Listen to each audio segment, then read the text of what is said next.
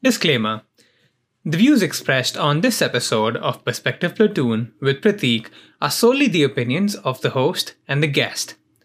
The content of the conversation is not reflective of the institutions or establishments mentioned therein.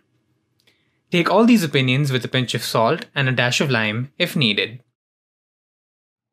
Namaskara, good morning, good afternoon, or good evening, whenever you're watching or listening, and welcome to this episode of Perspective Platoon with Pratik. My guest this week is Sydney Wong.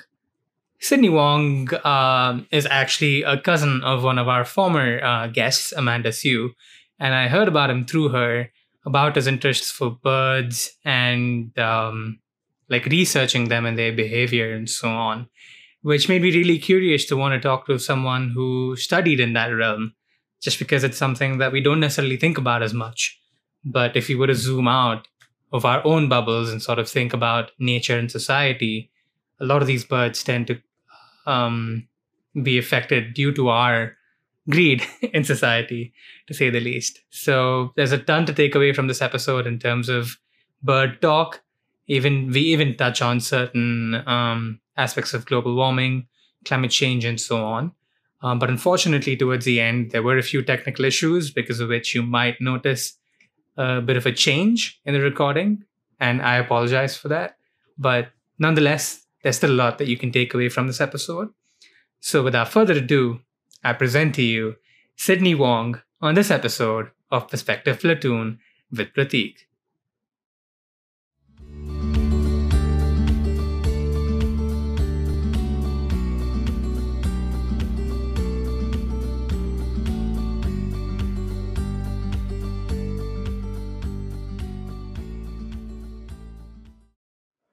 Hey Sydney, how's it going?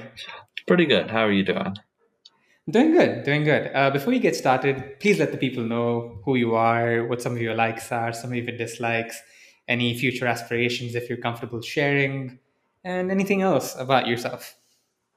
Uh, I'm Sydney Wong. Uh, I'm a student who, biology student who uh, really appreciates birds, uh, particularly, and uh, hopefully in the future, I'm trying to see if I can do something with science education.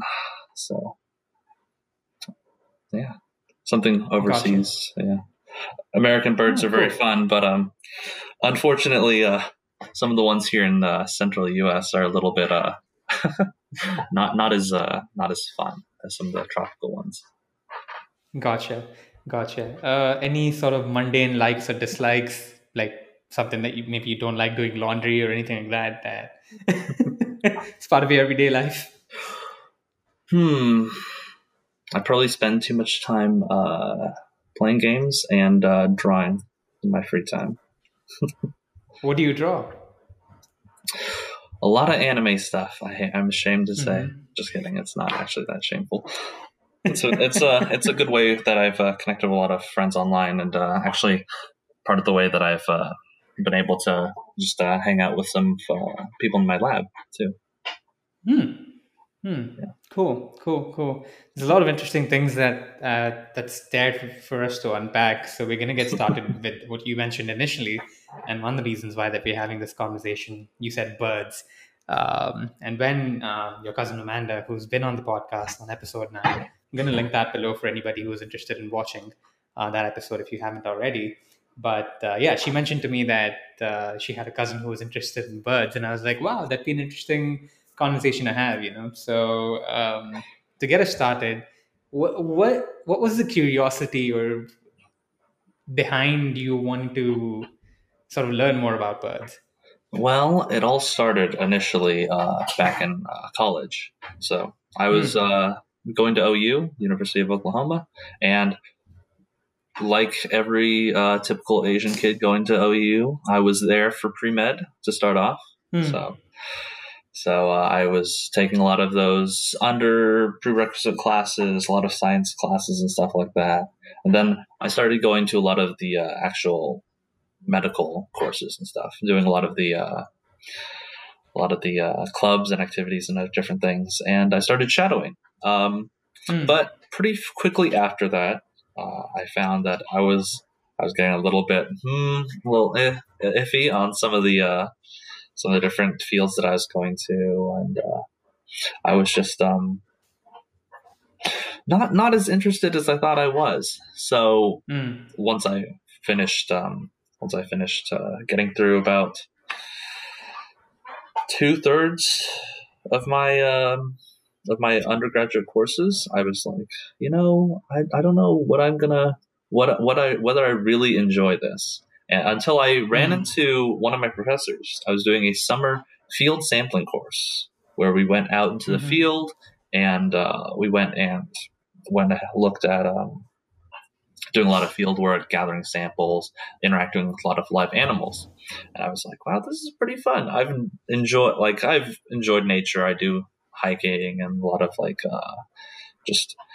nature walks and stuff like that. I've done that a lot before, but I never really thought of it as applying to a field of study before. But, you know, I was like, oh, this is pretty interesting. So I decided to take a few more biology classes, a lot of uh, some of the uh, genetics and uh, other things that I was like, you know, if this is something that I could apply to doing some like field work that would be more interesting, then I would uh, go ahead and do that. But, um, eventually, I stumbled upon one of my professors, uh, uh, Professor Matthew Miller. Uh, he was the ornithology professor and uh, curator for the uh, mm. uh, Sam Noble Museum up by O U for the uh, birds. And so I was like, you know, ornithology sounds really fun. Birds are really fun. They're really unique and diverse. And there's something that is, you know, it's not like you have to go deep out into the wilderness to find like uh snakes or something like that, which I was considering because uh, some of the some of the other people at my um in my classes were like, oh yeah, I'm doing herpetology herpetology what's that? But um yeah, so I took my ornithology class, and the real mm-hmm. moment that kind of like spoke to me is like, oh, I should really study birds. Birds are really interesting. Was when our professor organized a mm. um, a long uh, trip. Uh, we took three days, I believe, three days to go up to Black Mesa, which is up in the panhandle of Oklahoma, to go and just camp mm. and capture and band some birds. Uh, and those three days were really, really uh, enlightening to me because. Um, One, it was a whole lot of fun. Uh, the T A that I have, mm. uh, she's fantastic. Uh, she's uh, a pro at doing a lot of these uh, camping and stuff like that, so making our own fires, making our own kind of just fun different activities for uh, camping, which I was like, wow, this is this is the first time I've ever enjoyed like camping before, because most of the time mm-hmm. camping in Oklahoma, it's uh, it's all right, but. Uh, Not very uh, exciting, I think, mm-hmm. uh, just because Oklahoma weather is very, um, it's not very hospitable for camping most of the time. Right. But uh, yeah, eventually that one thing led to another. And once I've got, once I'd gotten um, like hooked into like, oh, this is really enjoyable, going out there, interacting with the birds, like learning how to actually encourage them into the direction that you want so that you can get them into the nets, so then you can actually put the bands on them and take measurements, uh, all that sort of thing. It was really interesting. And uh, yeah, mm. I've been doing that for quite a while until COVID hit, and then we were all told, stay indoors. And I had to look at this. Mm. The only birds I got interaction with was this one uh, mourning dove that made a roost, a little nest right outside my window. So, mm. yeah, but uh, gotcha. Yeah. And when when did you actually start doing this? If like a timeline or a year? Uh, this was my junior year. About uh, it was actually the second okay. semester of my junior year. So it was during that. It was during that uh, fall semester that I got into my ornithology class, and after mm-hmm. that, I started talking to my professor about coming on and joining his lab, doing a lot of the. helping out with um, studies and just basic field work, lab work, anything I get my hands on to uh, really uh, get me in there and just uh, get me some practice, really. That gotcha. was gotcha. I mean, was initially when I heard about it. Oh, go ahead. You can oh, I was just trying to. You said a timeline. I was like, oh wait, what year was that? But uh, yeah. Oh, it's, it's been too long. COVID has really just jumped my timeline all over the place. Right. What is time anymore? Right. uh, exactly. Exactly. Yeah. Yeah. Um, but I was going to ask. I thought. I don't know why. Maybe I was just sort of um, imagining, but I wondered that. This is something that came up a lot earlier in childhood mm-hmm. rather than something that just came up quite recently. Yeah. In comparison it's, to... Yeah. It's, it's, it was really recent. Yeah. Definitely, definitely something kind of out of left field because all my life mm. I'd been like, uh, my parents had been like, oh yeah, you're, you're going to be a great doctor and all that stuff and do all that. you, you, not to, not to, plant any stereotypes, but you know the typical kind of uh, Asian parent mentality. Come to America, kid uh, gets a nice, yeah. high-paying job as a doctor, or something like that. Mm-hmm. Which, yeah, I still sometimes I still think about. Oh man, what if I wasn't some poor student just uh, out here like tromping around in the mud sometimes, especially whenever it's like cold and rainy and hailing and there's no bird species and they're all huddling safe and under some trees somewhere mm. while I'm just stomping around in the field. But um, that's just how it is. I guess sometimes just life tosses you uh, a curveball. Mm, mm, mm.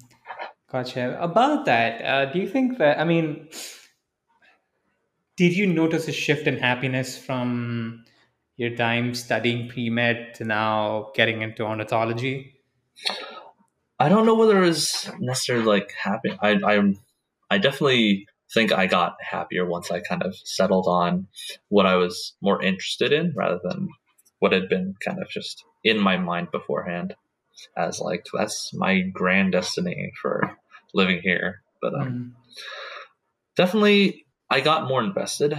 I spent time going out, doing like bird watching on my own.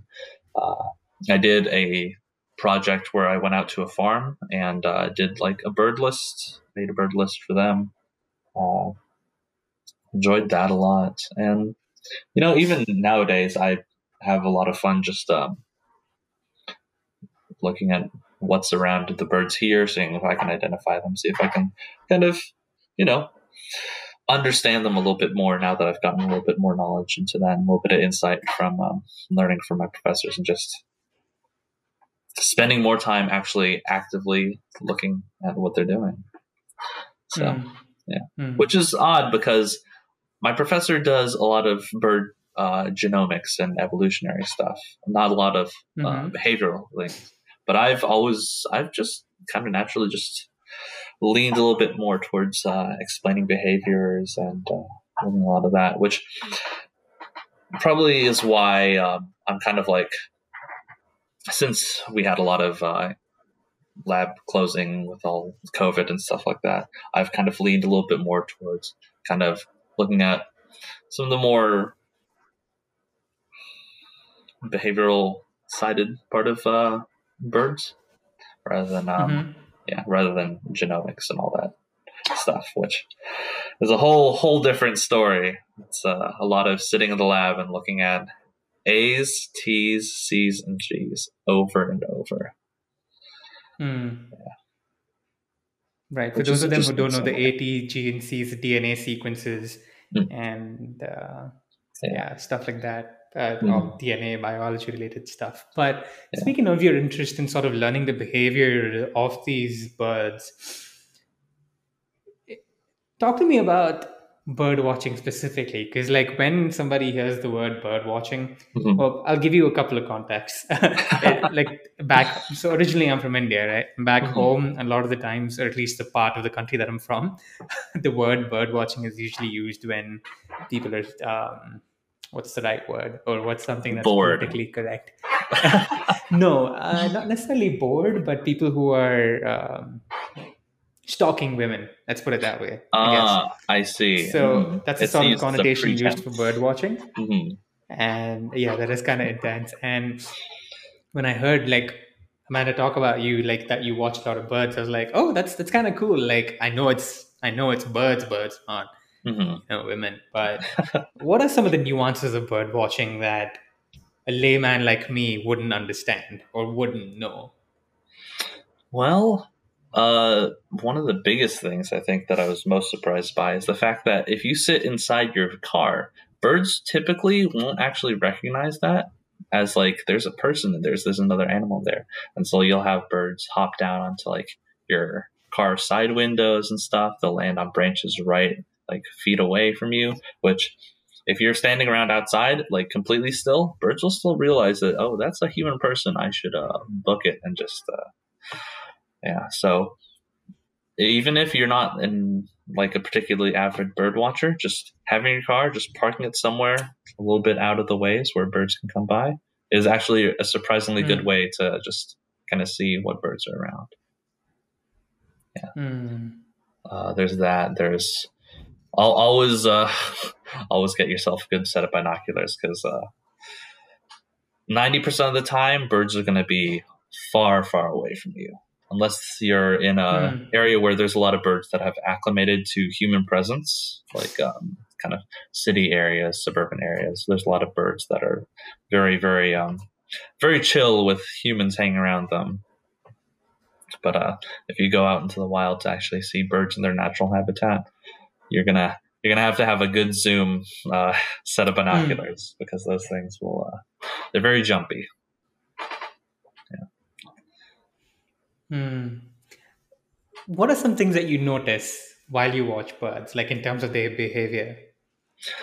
Um, I notice I usually pay attention more to like how they interact with each other. I like to, mm. uh, I like to see whenever they start, start to, you know, pick fights with each other. A lot of small birds will just, you know, hop around and just flap their wings uh, at each other, try to get some of the back off. Usually it's in the spring whenever they're all foraging on the ground or doing stuff like that.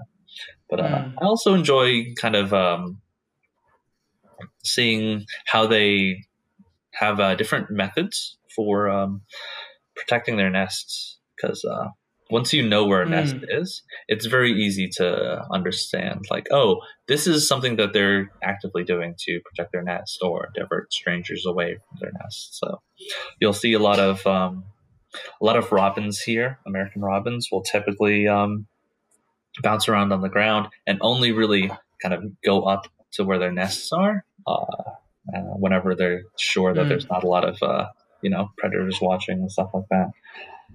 Um, you'll have things like crows. There's a uh, way back in my backyard. Uh, there's a uh, whole bunch of trees over there, and recently I've noticed that there's a crow back there who's she's very, very, very, very uh, strong about protecting her nest. Like I'll see her uh, cawing and chasing around other birds, uh, particularly around the tree where she's uh, nested up, which is something that you usually mm. only see in the spring, but it's uh, very interesting to watch.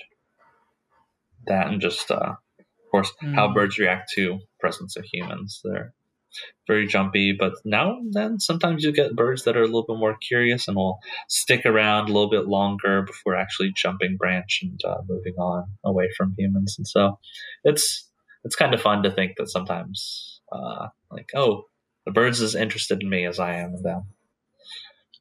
Yeah.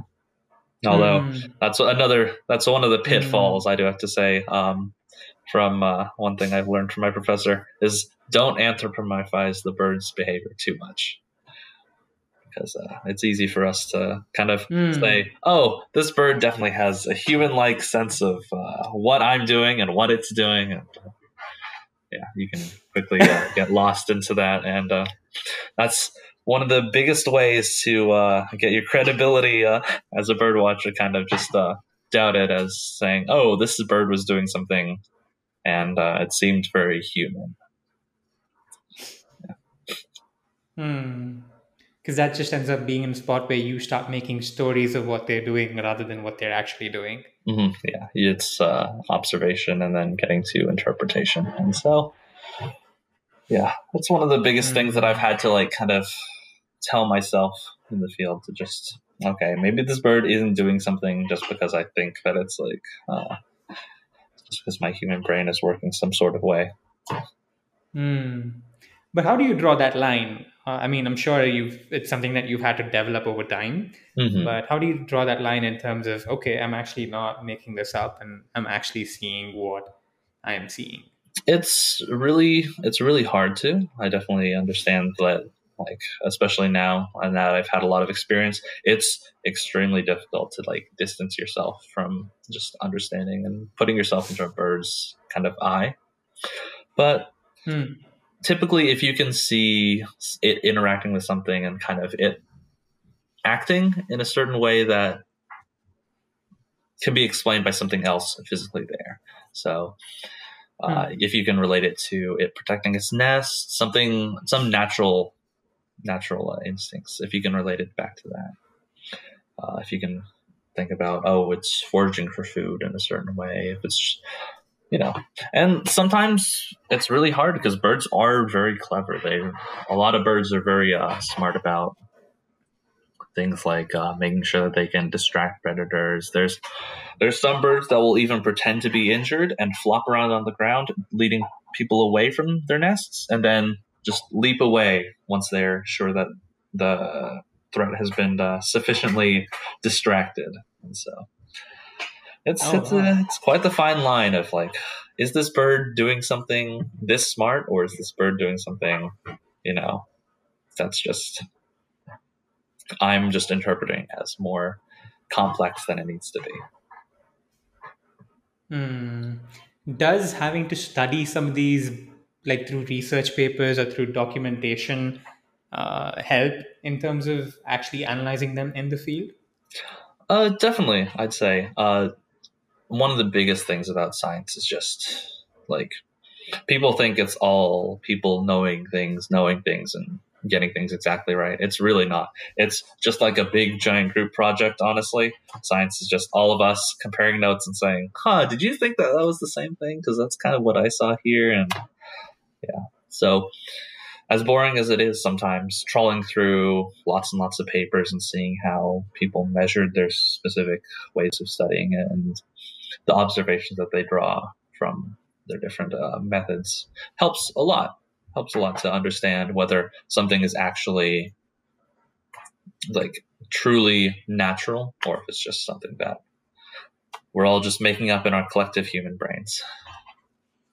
Hmm. Yeah, something that you said there just sort of reminded me of this thought I uh, remember hearing somewhere. Mm-hmm. Uh, a lot of a lot of science is just us researching things, right? Because there are things that already exist yeah. that have probably been documented by a lot of people in the past, mm-hmm. be it ancient civilizations or be it scientists like twenty or thirty years back. But yeah. our duty is sort of to just research that and maybe implement it in the world that we're living in right now. So, like, I mean, I just wanted to add that there. But uh, in terms of studying behaviors, if there's some interesting facts that you'd like to share about birds, um, I'd like for you to share a couple of facts that, you know, some of us, well, for example, when we see a crow, you don't necessarily think about, or sparrow for that matter, or any mm-hmm. birds that are common to this part of the world. Yeah. Well, definitely something that I've... Uh... I've always wanted to see, but never actually really been able to experience it, is um, a lot of small birds, songbirds, those, like tiny frail looking things that you'd normally think, oh, those couldn't fight anything at all. Uh, is that one big, one important way to think about it is they are very smart about like coming together to fend off predators. Um, one of the mm. methods that we can usually get birds, small birds to uh, come towards our direction is to set up a uh, radio that's playing uh, the call of some larger and like some larger bird, so an owl or a hawk or something like that. And you'll get small birds that will start swarming to that direction because they'll try to, by sheer numbers, try to rush uh, the bigger predator out of their area and uh, collectively just defend oh, wow. their nests. Uh, that's so.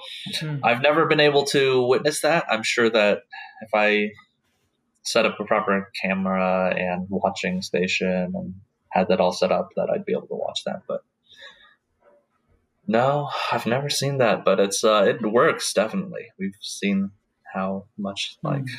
we've seen swarms and swarms of little tiny little bluebirds that come out from the field, just hopping up and like searching around with their heads, trying to find where's that, where's that big old owl that we need to hunt down and get out of here. Uh, there's mm. that. There's a lot of uh, interesting behaviors with a lot of um, a lot of uh, hawks and stuff like that uh, here in Oklahoma. It's not not quite as not quite as defined, but um, uh, definitely in some of the more elevation diverse areas, there's a lot of uh, birds that will specifically set them out to certain elevations, uh, and they'll be you'll see different. As you walk up a mountain, for example, or you'll see specifically which birds live at which areas, and you can tell which altitudes they fly at. You can kind of determine, oh, what their roles are in uh, the ecological space, since um, a lot of uh, birds that soar really, really high up are a lot of the larger carrion birds that just wait to see where there's a lot of um, other smaller birds diving down to, just basically seeing, oh, what What can I scrounge up from there? It's a lot of fun. Mm. That was one of the uh, one of the things I learned from our uh, end of ornithology project. Um, whenever we uh, mm. all decided on one bird to kind of uh, pick out and uh, observe. So interesting, interesting. Yeah. There's something earlier you said that popped a question in my mind. Uh, mm. You mentioned about the crow in your background, and you described it as she. So, I mean, this might be a stupid and ignorant question, but how do you tell the bird's gender? It's really hard to tell bird gender, especially here, because unlike in the tropics where the male is usually very, very distinct, here it's birds are kind of just uh, very similar. Uh, I think the best analogy I could make uh, for some of, my, some of the people I was helping to try and understand it is, If you do you know about how Pokemon have different like differences between the male and female versions? It's a lot like that. It's something that you would never notice while you're actually playing the game, but it's something that once it's pointed mm. out to you, it becomes very obvious. And for birds, sometimes mm. it's just like that. You'll have very, very small, tiny differences. Like um, the bird that I specifically was working a lot to study was the meadowlark, and the males and females, they're pretty much the same size, pretty much the same build. The only difference is the females have a slightly thinner band uh, on their feathers, which is something that you would never see because, you know, out in the field, they're flying around, they're hopping around, they're running around in tall grass uh, inside their nests. And just it's really, really difficult to tell that. But one big thing that you can kind of, if you know a little bit on the background of how um, that bird behaves, typically you can kind of tell in the field whether it's a male or female depending on some behaviors, uh, which is mm. part of the why, reason why I was uh, very interested in behaviors. I was like, well, this can kind of like help to explain a lot more of the bird pre like preemptively, you know, uh, before mm. you even see it. You can kind of use these sorts of things uh, to check off, oh, is this bird acting a certain way? It might be this. And so, for example, like I was talking about the crow, she's a female because uh, females, female crows are much more protective of their nest because male crows are very um, here and then gone. That's one. Mm. That's that's one thing I have to say about birds. They're very. Um, it's a little. Uh, it's a little wild with the birds and uh, how they uh, handle their nests, which mm. is a whole different, whole different thing. But, uh, Because that was going to be my next question, mm-hmm. in the sense that are female birds more territorial in comparison to male birds because they have to protect the nest and protect their eggs? It really depends. Honestly, there's a lot mm. of, uh, there's so many different birds. Uh, one of the birds, for example, that um, uh, that one of our previous lab students, uh, she already graduated and moved on and is working on her own field to study. But um, she studied these uh, birds that live uh, basically on top of, walking around on top of uh, lily pads and stuff, uh, surface uh, flora uh, in South America. And mm-hmm. they're completely reversed from what you would think. The females are huge and the ones always fighting, and they have these big shield beaks that uh, help protect their eyes whenever they're fighting and trying to peck at each other.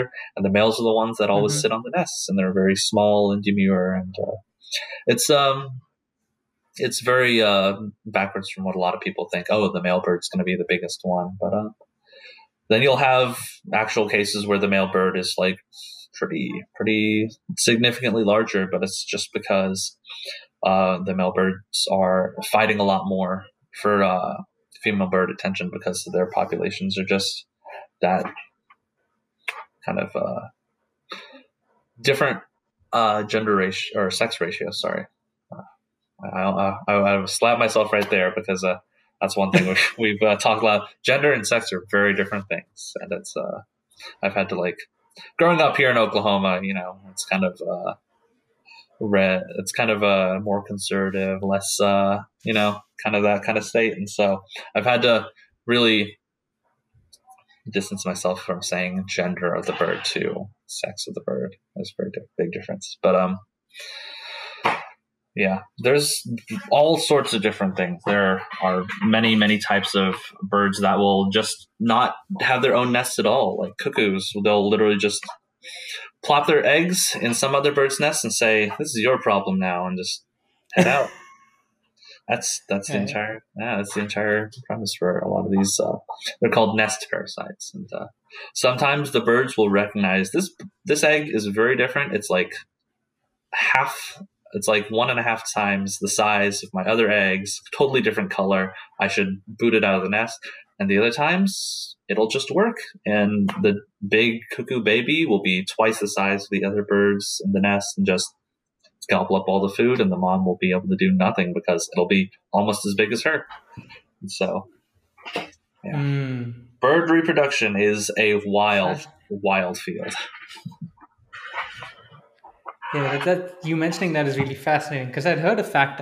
I'd heard that fact that you mentioned about the mm-hmm. uh, cuckoo bird, but um, yeah, like every like the manner in which they sort of adapt and behave is overall quite fascinating. Because um, in a lot of ways, like I mean, I know you mentioned earlier, like it sort of affects the credibility of mm-hmm. an ornithologist to sort of make up stories. But if you were to sort of draw parallels to human behavior, there's a lot of things that even we do in our sort of reproductive lives or um, as species in general, mm-hmm. that there can be some parallels drawn. Am I just making that up or is that true? Like, can you actually draw parallels between human behavior and bird behavior? I mean, I think I think the best way to avoid drawing parallels where they don't exist too much is to think about it evolutionarily. That's one of the biggest mm. uh, things that I've always been kind of falling back on whenever I'm trying to explain bird behavior was whether this makes sense in the whole kind of uh, scheme of evolution. Like, um, for example, if having it so then your offspring can successfully parasite off of some other bird, if that works, then it's going to sustain itself through uh, reproductive uh, generations and just you'll see that happen and it won't disappear, which, hmm. you know, can be said of humans as well. It's just sometimes a reproductively successful technique, which um, we have our own morals ascribed to it. Which, um, right. Yeah. But um, I, I, I think that looking at it in a, whether it's evolutionarily successful kind of view can kind of help to say, more than more than just uh, saying, oh, this is similar to what humans do. It's yeah, right. a little bit less, uh, a little bit less um, biased. There's the word. Mm. Gotcha. Mm-hmm. Uh, initially, when we were talking, you mentioned that you'd prefer to go to different places in the world to sort of um, analyze different birds. Mm-hmm. Uh, what what places are those? Like, uh, are they like the tropics in the Amazon or? Like in Asia, and what birds necessarily were you in, were you interested in sort of studying about, if you don't mind sharing? I'm definitely interested in kind of seeing what birds are in different parts of the world. There's some birds that are very specifically endemic or native to the U S that are pretty unique mm. and pretty interesting to see. But um, you also have the same thing said of uh, a lot of other places. Uh, there's unique to, one's unique to Asia, one's unique to specifically Africa. Uh, but the biggest, uh, biggest diver- biodiversity spot hotspot for birds is definitely going to be South America, Amazon rainforest. Uh, mm-hmm. I'm sure everybody has this idea of just how like huge it is. It's way bigger than you would imagine, and so there's whole subspecies. Like I want, I went to uh, a conference once, uh, the American Ornithology Society, and I got into a talk with some uh, grad student who'd actually gone down there, and she spent almost an hour while we were having lunch trying to explain the specific narrow lines of distribution of different, slightly different birds that they're all like, this could possibly become a new species because biodiversity there is just constantly thriving and mm-hmm. generating and just diverging and branching off. And so it's, it's uh, definitely very interesting. I would love to be able to, I, I mean, it happens over the course of huge, huge time spans, but I'd love to be able to, you know, see like, or at least know someone in the field who could uh, kind of, you know, be there to witness, oh, this is kind of a separate bird species. And uh, most of the time it happens retroactively. You'll be noticing something uh, hundreds of years, sometimes thousands of years after the fact uh, of whether a bird is actually a different, but um, sometimes that's just how it is. And uh, I would love to be able to witness uh, us discovering something new in the Amazon or somewhere else entirely. Uh, personally, I'm a little bit uh, less inclined to go to the Amazon. I'm I'm a little bit afraid of some of the uh, dangers there. I'm not going to lie. Uh, I'm mm-hmm. not great with insects, uh, which mm-hmm. is which is which is really really uh, really ironic because uh, because my partner is very very very much into insects. So it's like, oh, mm. well, I'll let you handle those, but uh, I'm gonna just uh, have my distance here. But um, yeah, um, I've but uh, yeah, I've been mostly kind of looking into kind of seeing what unique birds there are in uh, the uh, Eastern world uh, since I've spent all my life basically just uh, here in the U S. Mm-hmm. So yeah, and um, yeah, I definitely want to. Uh, I think I have my eyes set a little bit more specifically on New Zealand. Uh, one because mm. uh, just I have family there, and I've seen just there's a lot of really beautiful like nature there. But also they have mm-hmm. a lot of uh, unique bird species there, uh, like ground parrots. They have a whole wide range of uh, different uh, small birds that diverged uh, specifically because they're an island chain there. And they have penguins mm-hmm. as well. It's just a huge, oh, really? huge list of biodiversity, yeah, on the uh, hmm. So a lot of different things that I could kind of explore and kind of, uh, you know, familiarize myself with. Uh, hopefully as I grow up, which uh, mm. I, I can only hope that uh, it'll be able to sustain just um, uh, because now we're getting to the uh, to the uh, topic of climate and uh, how that's affecting all those biodiversity. So, right. Yeah. You're seeing a lot of, uh, a lot of big changes and um, mm-hmm.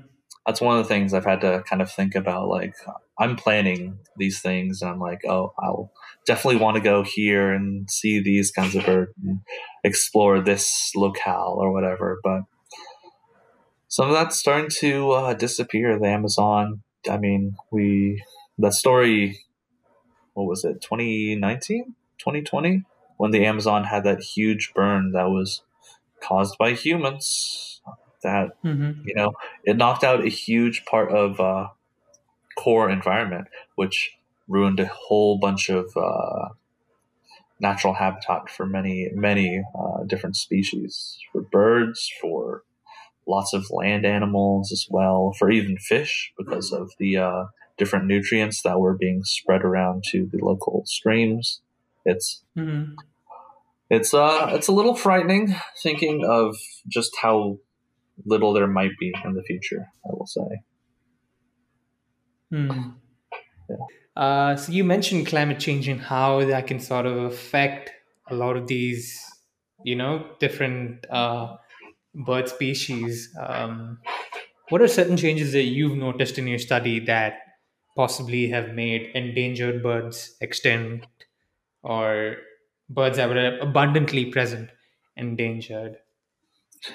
Well, it's not it's not super uh, not super um, obvious here in the U S, or central U S at least. Uh, here, mm-hmm.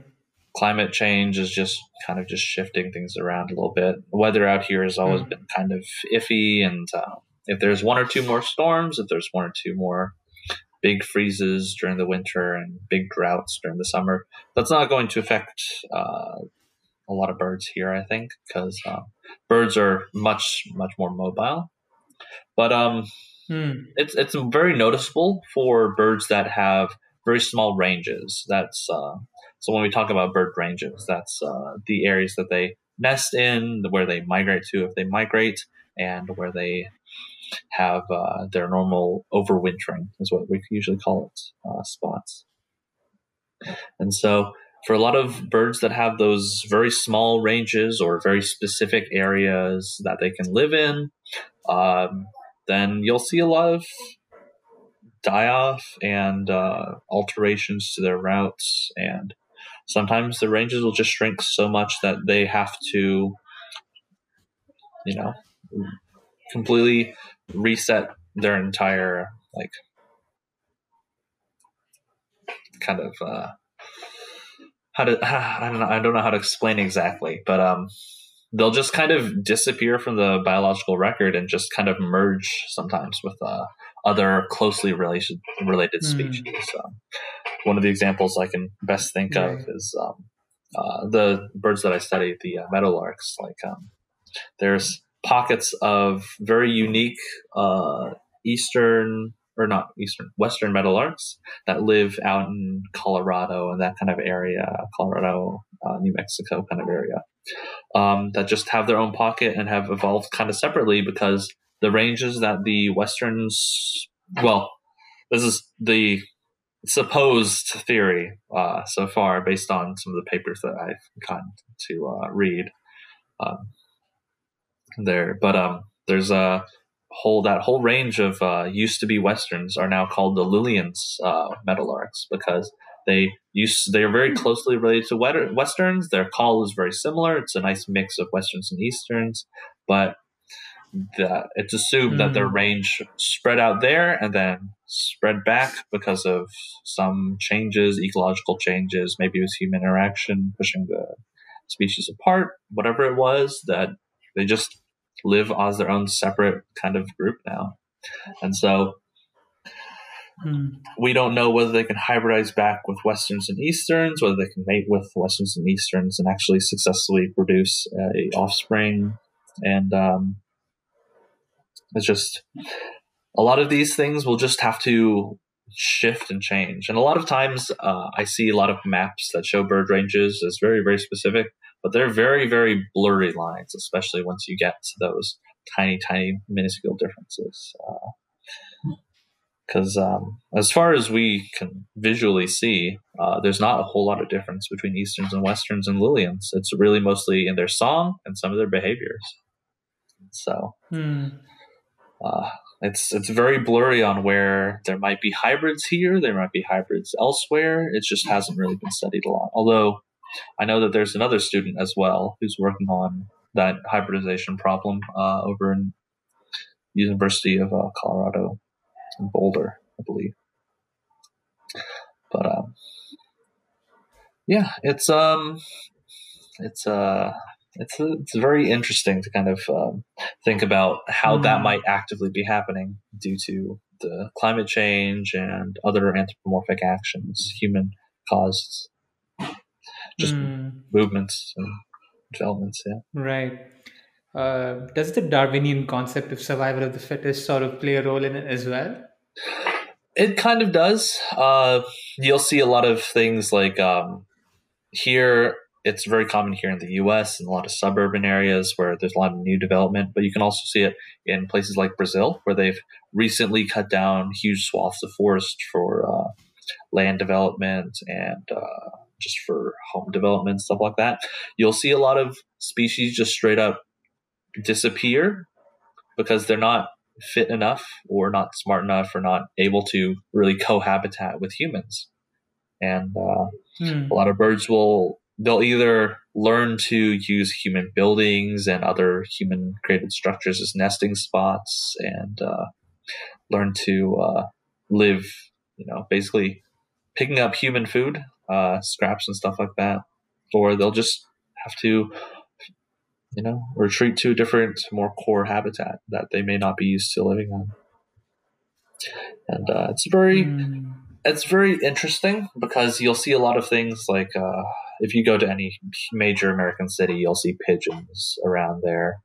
Um, they'll just be totally fine with humans, just uh, living it up, getting fed seeds and uh, right. celery and all sorts of things. Um, but then you'll uh, think about, oh, we actually don't see any of X Y Z bird species anymore because they've all moved to somewhere else way further north or way less developed because their natural range here in this normal area that, that used to they used to inhibit or inhabit words uh, just isn't there for them anymore. Yeah. Hmm. Um, you mentioned something about smart and pigeons, and sort of you it brought up the image that you just mentioned mm-hmm. of how pigeons are very much adaptive to human society in that they'll flock in places where they get fed. Because um, where my dad lives in the Middle East, uh, mm-hmm. a lot of the times he puts out some grains on his window, and a lot of pigeons tend to flock every day in the morning and sort of feed on the grains that he leaves there. Mm-hmm. Um, so in terms of like the smartness of birds, what are some things that, you know, don't necessarily, we don't necessarily think about, but then if you, when you look at birds and like sort of the behavior in which they do certain things with their smartness that you uh, found fascinating? I, a lot of these uh, stories are more from uh, anecdotal stories. So uh, a little bit, take these with a little bit of salt, but, um, you'll see a lot of um, things where uh, a lot of crows and other corvids, uh, those uh, you, you, you, you'll um, kind of see them as like ravens, crows, all those very ominous dark black birds that you'll kind of see. Um, they're very, very smart. Uh, they'll recognize human faces and voices and stuff like that, and they'll very quickly latch on to like, oh, this person is a friend, or it's a food source. I can get food from them, or they'll specifically, mm. you know, be not harmful or at all. And so they'll learn to develop to um, recognize people who they're living in close proximity to. And uh, sometimes if you help them out with food, they'll learn, they'll remember these sorts of things, and they'll bring you back shiny things, gifts of like tin cans and like those little uh, soda cap things and all sorts of things, because birds kind of understand a lot of these uh, a lot of these very intelligent corvids. They'll kind of understand that, oh, you may not be one of our species, but if we can kind of have that mutual relationship there, then uh, we can both benefit from it. And uh It's it's kind of interesting to like understand that some of the birds can be very grateful to like small human actions. So it's uh it's it's it's mm. pretty it's pretty interesting, because you'll uh, hear stories sometimes of how whenever a couple that has lived there for ages and ages moves away and some new family comes in, the birds will really not like it, and they'll like be very distrustful of the new family and uh, not hang around that specific house anymore or anything like that. And just really kind of, they'll recognize that, hey, our favorite humans aren't here anymore. We need to act differently around mm. this area. Yeah. And even some of the dumber birds, mm. like people always characterize pigeons as very, very stupid and stuff like that. But pigeons are pretty smart about knowing other, like knowing human routines. So they'll see humans sticking mm. their hands in their pockets, and they'll immediately know, oh, this person's probably going to grab me some food here. So they'll flock to specific people before mm-hmm. any sign of food has ever been shown. It's uh, yeah, they'll uh, mm. they'll kind of understand these sorts of things. Then on the other hand, you have things like uh, Canadian geese, which uh, I've gotten plenty of uh, experience with. They'll hiss and at any human that comes by their nest sometimes, even if we're like, I have food, I have some corn kernels for you, and they'll just yeah. Which is probably a smart like uh, nest protecting behavior, but also it's like, come on, man, I've seen you here for like five weeks in a row for three days a week. Like, I'm not that unfamiliar. Right, but, uh, right, yeah. right. So right. Birds can be very uh, smart, but also kind of dummies sometimes. Whenever it comes to uh, when we when we expect them to to recognize something. Because mm. yeah, I read this fact somewhere about uh, pigeons being used uh, in ancient Greece to carry like Olymp- the results for the Olympics or something like that. Yeah. But, uh, You, yeah. You, yeah, that's the reason why a lot of birds have been trained as over time as like messengers, because birds are very, very smart when it comes to remembering roots, especially um, their uh, their inherited like um, natural uh, migration patterns. You'll see a lot of very young mm-hmm. birds that will make the trip once, and it will be burned to their minds because um, it's just something that evolutionarily developed that they have that kind of sense. And so a lot of birds will be able to, like, if you put them in one spot at one point of year, they'll kind of have this idea of like, oh, I know where I am, I know where I need to be, I know where. And I think one of the biggest surprises that came to me is a lot of birds actually use uh stars as their guides as well. They'll use uh knowledge of like what oh. stars are where and what stars are in what position to kind of navigate themselves to uh, their nesting or overwintering spots, which is, uh, you know, it's like, wow, that's something that human sailors took a long time to kind of uh, figure out. And uh, here are birds just naturally like, figuring out these young birds, only a couple months old, just being like, ah, yes, right there. I know exactly where to go. Right. Yeah. Right. That's really fascinating because, um, I used to live in the Middle East in the United Arab Emirates, and mm-hmm. um, I've always heard anecdotes of, uh, I forget where from, but I do know that flamingos sort of migrate to a certain region in the country. Mm. Um, even f- I'm forgetting details about when, what time of the year, and um, where they migrate from. But mm-hmm. there's a lot of flamingos that usually flock uh, in this place called Ras Al Khor. Uh, in the United Arab Emirates, and like it's just fascinating to see how certain small signals from nature, like be it the stars, like you said, or be it certain wind currents or whatever, that sort of helps them guide them in a, in a certain path. Mm-hmm. Um, yeah, I just find that really fascinating because evolutionarily speaking, uh, do you know what sort of went into it or what made them that way? Honestly, it's not something I could answer, uh, but um, just uh, if you think about it, just having a way, a built-in kind of way to know your directions, to know which way to go to whenever you need to reproduce, is just something that evolution is going to just narrow down and hone to a fine edge.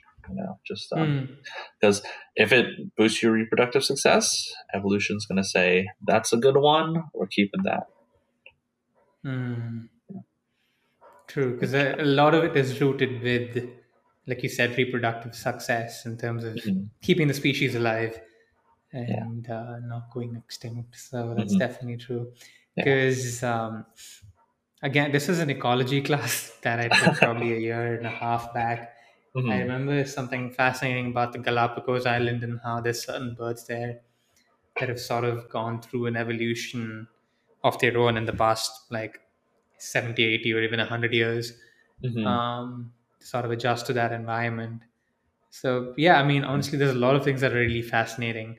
Uh, and I don't know if you're someone that watches any of these documentaries related to these, but if you have, can you suggest suggest any that you've watched or any sort of places that people can go to to sort of learn more about these things, oh, if they're I, curious? Hmm. I I haven't. I don't really know. I don't watch a lot of uh, T V and stuff like that, but um, I've definitely enjoyed a lot of the documentaries about um, with David Attenborough. Just partially because his voice is fantastic, but also because he has a kind of he has a kind of understanding. I feel like he's just mm. spent a lot of time in nature, and you'll see him uh, just interacting with a lot of these birds, and he uh, very obviously knows how to handle them properly, to like not approach them too aggressively, to not approach them with certain kind of hand gestures and stuff like that, just to make him seem more or less threatening, I guess, and more uh, friendly. Uh, mm. But honestly, any bird documentary is good just because you get to see birds in my eyes. But uh, do you have a favorite one? I really enjoyed the Planet Earth series, I have to say, because um, especially once uh, they started kind of talking about some of the climate change issues uh, and how that's affecting a lot of birds, because that's something that I never really kind of studied personally.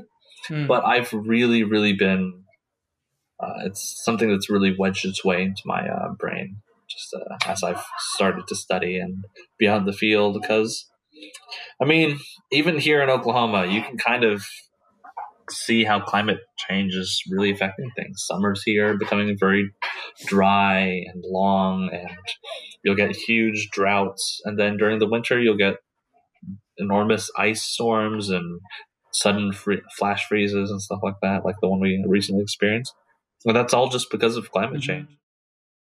So we've had we've had a great conversation over here about birds and evolution and a lot more. And I'm going to make sure to attach some of the links on the bottom of this, or on the description of the podcast rather. Uh, so make sure to check those out if you're curious to learn more.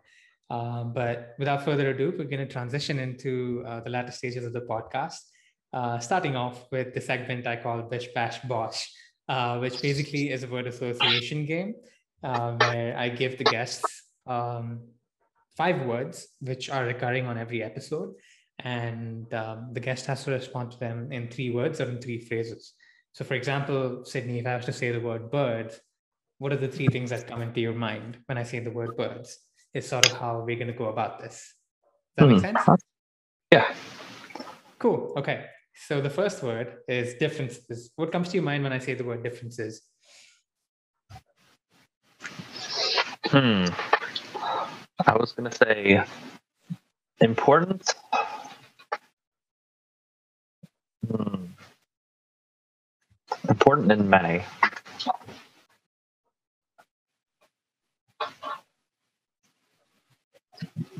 It's a lot harder than, than it sounded.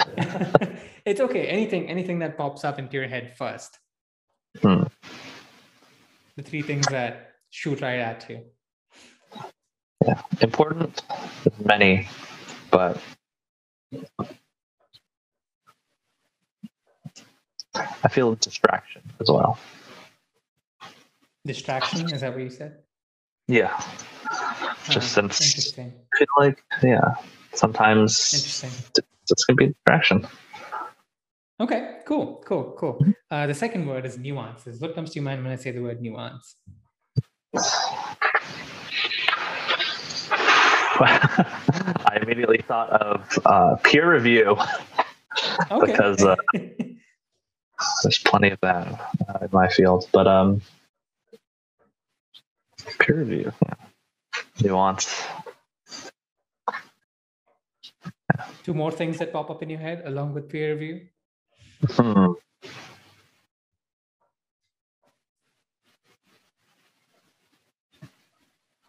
I don't really know. Nuance. Huh. I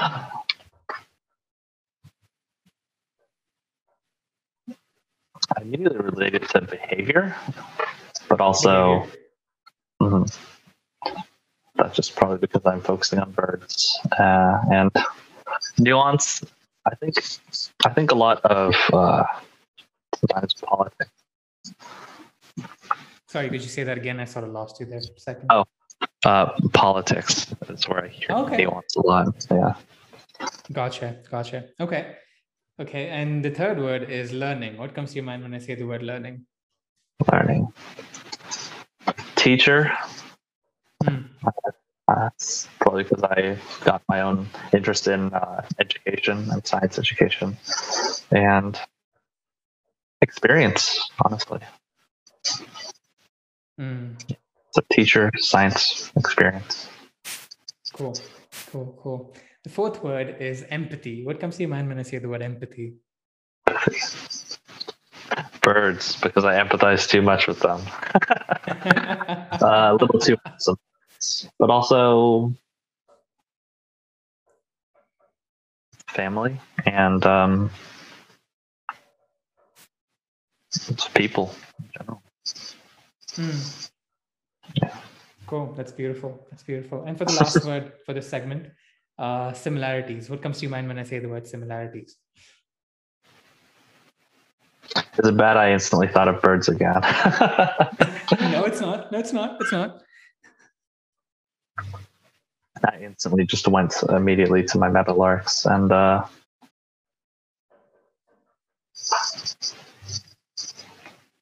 yeah. I feel like similarities are really community and uh,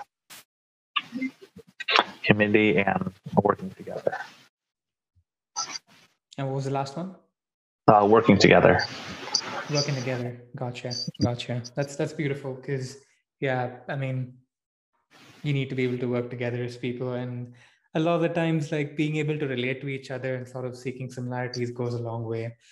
Uh, so thank you so much for playing along on this segment. We beautifully, like saying working together, beautifully transitions into the next question that I have for you, which is, uh, how do you relate to people?